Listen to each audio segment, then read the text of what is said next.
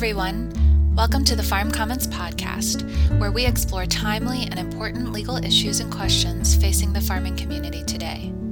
For community based farms with a focus on sustainability, managing legal risks is especially important as many innovative farm enterprises, like community supported agriculture programs, on farm suppers, and gardening classes, and unique arrangements for land access and employment, not fit neatly into our legal system, leading to vulnerability. But through legal education, we can cultivate greater resilience for your farm business so that you can continue to grow in ways that best support you, your relationships, and your community. At Farm Commons, we'll show you why and how. Thanks for tuning in. Hi, everyone. Welcome back to the Farm Commons podcast. Eva here, and I'm the Farmer and Partner Development Manager with Farm Commons. And we are back today to discuss a very exciting project that um, our staff attorney for special projects, Rich Levine, has been working on for several months now. Um, and Rich has actually just moved from Arizona to Wisconsin, so he's calling in from Wisconsin today. Hey, Rich, how's it going? It's, it's great here in Wisconsin. It's a beautiful day. Yeah, wonderful to hear. I know fall it's on its way, and we can certainly feel some of that here in North Carolina. Um, well, cool. I'm so excited to just dive in and talk about this innovative project. So, what is it? Tell us about it. So, this is a project where uh, we started out by running a series of focus groups with some farmers up in the New England area. Focus groups involving both farmers and farm workers, and a lot of people who are farmers now but were farm workers at one point in their lives as well. And our goal, really, in that first round of focus groups was to identify what kind of labor challenges farms are facing and talk about four different proposed business models that we had put out there that farmers might be able to use to form collaborative labor organizations. Yeah, that's great to have um, some models that farmers can turn to as they're trying to navigate different labor issues. And um, from my knowledge, that that project that um, you're working on is in collaboration with um, New Entry Sustainable Farming Project, which is out of Tufts University's Friedman School of Nutrition Science and Policy, and they are doing amazing work over there um, by providing farmer training, um, including a very robust incubator farm program that's getting a beginning farmer started on the land, um, as well as with technical assistance through um, business management, employment, and uh, land access. And employment is really, I guess, where this this project fits in. Um, and if that wasn't enough, they also are operating a regional food hub, working with um, several farms within a 100 mile radius of Boston who are using certified organic practices as well as integrated pest management. Um, so they're really doing a lot of cool stuff over there. And I'll actually drop a link to New Entry's work in the show notes for this episode um, on our website. And a reminder for folks who might be listening um, to this episode via iTunes, the hyperlinks unfortunately do not work on iTunes, so you'll have to hop over to farmcommons.org to get um, any links or resources we add to the show notes. But the good news is, once you're there, you can create an account and have access to 100 plus uh, farm uh, business law materials um, to help you in, in your farming work. So, um, but back to Rich and this project. So, yeah, what is like the overarching goal in creating these models? Well, you know, we were trying to think about ways to respond to what we've heard from farmers that they're just having a hard time finding workers, finding people who are interested in doing farm work, uh, more so in some communities than others. And we also heard a lot from farmers, you know, we have to spend all this time recruiting and hiring and training workers, and then you have to deal with the paperwork and the payroll and unemployment insurance and so on and so forth. It would be great if we could just spend more time doing the business of farming instead of doing the business of being employers. So we wanted to see if we could come up with a business model that farmers could act on as a group to help grow the labor pool in their communities and free them up from all those administrative tasks and hopefully have a reliable pool when they need, you know, as their needs change throughout the season or from season to season. Yeah, that's great. And definitely, administration totally puts a kink into um, production and taking away time there. So, definitely an honorable and much needed goal to achieve to help um, farm businesses out. And so I think, you know, with uh, our global pandemic and, and the spread of COVID 19, this project seems especially ripe for right now. But I'd love to hear from you. Like, why why is now a good time to be working on this project? Well, it's hard to know really how COVID is affecting farms in different areas, but we know a lot of people have lost their jobs in, a, in the midst of this pandemic. So there may be some you know new interest in doing farm work. And we think if farmers have a model for how they can collaborate to create jobs and attract workers they might have an opportunity both to supply their own labor, labor needs and uh, also help support their own local economies yeah, absolutely. I'm thinking about several folks that I know who um, have either lost their job or are in a job transition, and they're thinking about how can we be outside in fresh air, doing something healthy. Um, and several folks are turning to farm work, um, but of course, as as business scale up and there's more need and demand like there's so much going on right now so many more people are demanding healthy local food and so with that comes the labor needed to produce all that. So um, now is definitely a time to be working on this project. Absolutely, absolutely. So in, um, I know you mentioned that that uh, this project is driven by interviews, and I'm I'm curious to know, and I'm sure our listeners are, what are farmers saying about their labor challenges that are informing these new innovative business models? Well, you know, as we had kind of heard anecdotally, uh, most of the participants in the focus groups identified just a lack of available labor. And as I said, all the administrative burden of the high recruiting and hiring and management process as being a big challenge for them. So a lot of them really like the idea of having kind of a central organization for hiring and managing employees and taking care of all that administrative business. But they also wanted in that structure, they wanted to really think about what's the solution not only to be able to attract workers for a short time, but be able to keep them ideally, you know, from year to year and, and train up in new skills. So those were the big challenges they identified, basically hiring and then recruitment and training, retention and training.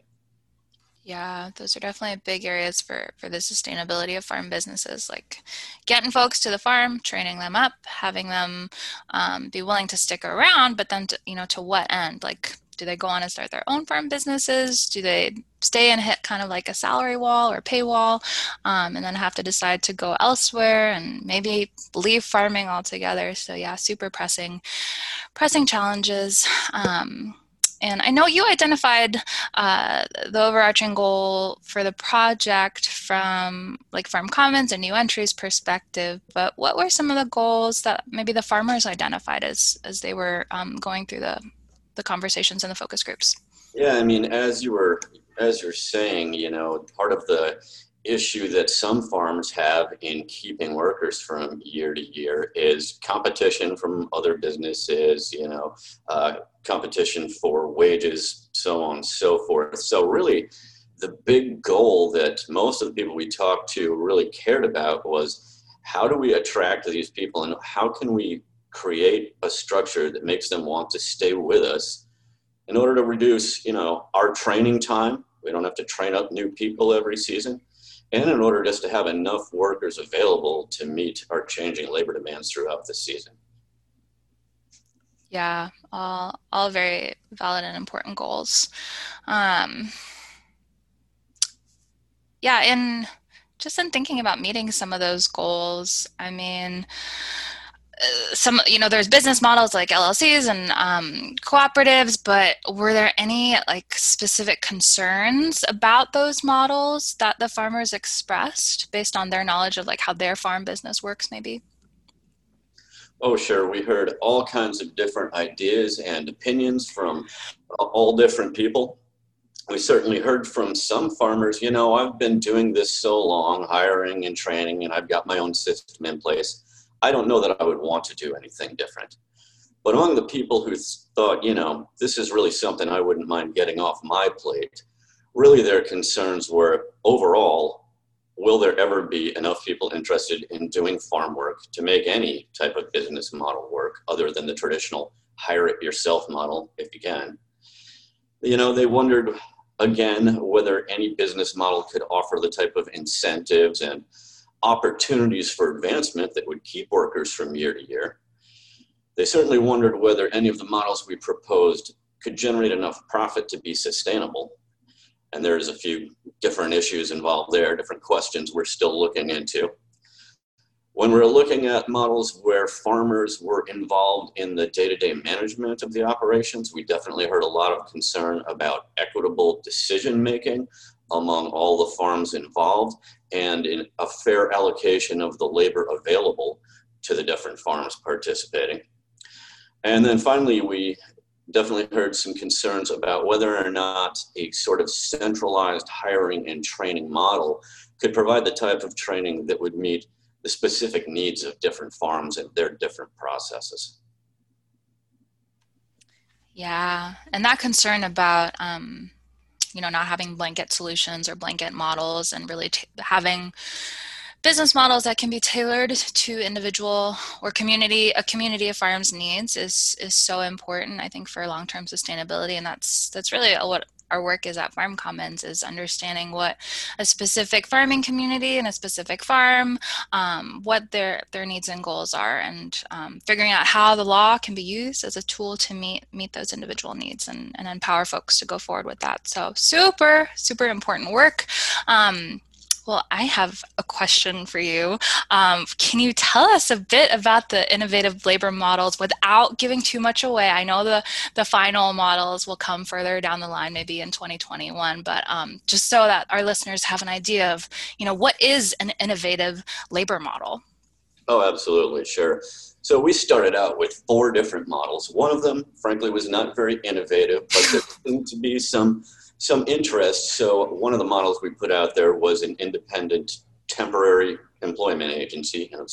Catering towards farm labor. We also got a little more creative with thinking about what if farmers got together and started up their own company like an LLC. And the LLC would have a manager who recruits and hires and trains and assigns the employees. Uh, we kind of went a little uh, more creative off that model with a couple of cooperative models, one being a farmer owned cooperative, and the other being a worker owned cooperative. We got a lot of good response to the cooperative models. People seem to just kind of like the principle of the cooperative.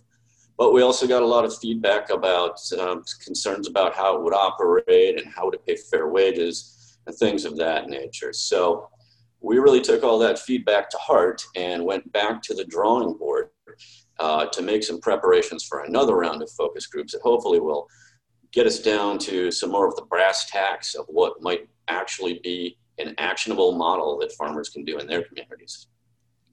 Yeah, excellent. Um, well, really deep I mean, long-term process that that's very much community driven, and I'm so excited to see which models come out of the the second round with all the feedback. And um, I think, you know, I certainly do, and I'm sure much of our audience appreciates the the focus on equity in labor. Um, that's just such a you know national and global topic right now the treatment of um, workers in business labor models especially with covid-19 so thank you so much for for spearheading this project rich. It's really important work. You know it's been a lot of fun. I'm really looking forward to the next steps here where we'll kind of follow up on all these values and uh, goals that were expressed to us in the first round. And in the second round, we'll really try to pin down well, how much does this really matter to you?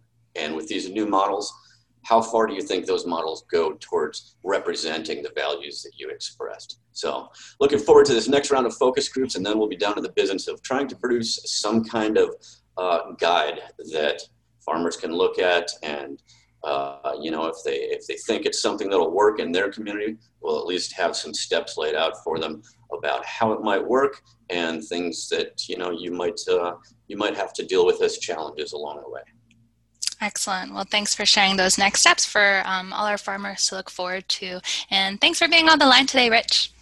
Hey, great talking with you. Look forward to uh, telling you more about this project as we move it along forward. We hope you enjoyed this episode of the Farm Commons podcast. For more information on what you just heard, as well as a variety of farm law guides, models, checklists, flowcharts, and more, visit our website at farmcommons.org. You can also email us at info at farmcommons.org if you have any questions or comments about this podcast or any of our online materials. Thanks everyone for listening and keep on growing.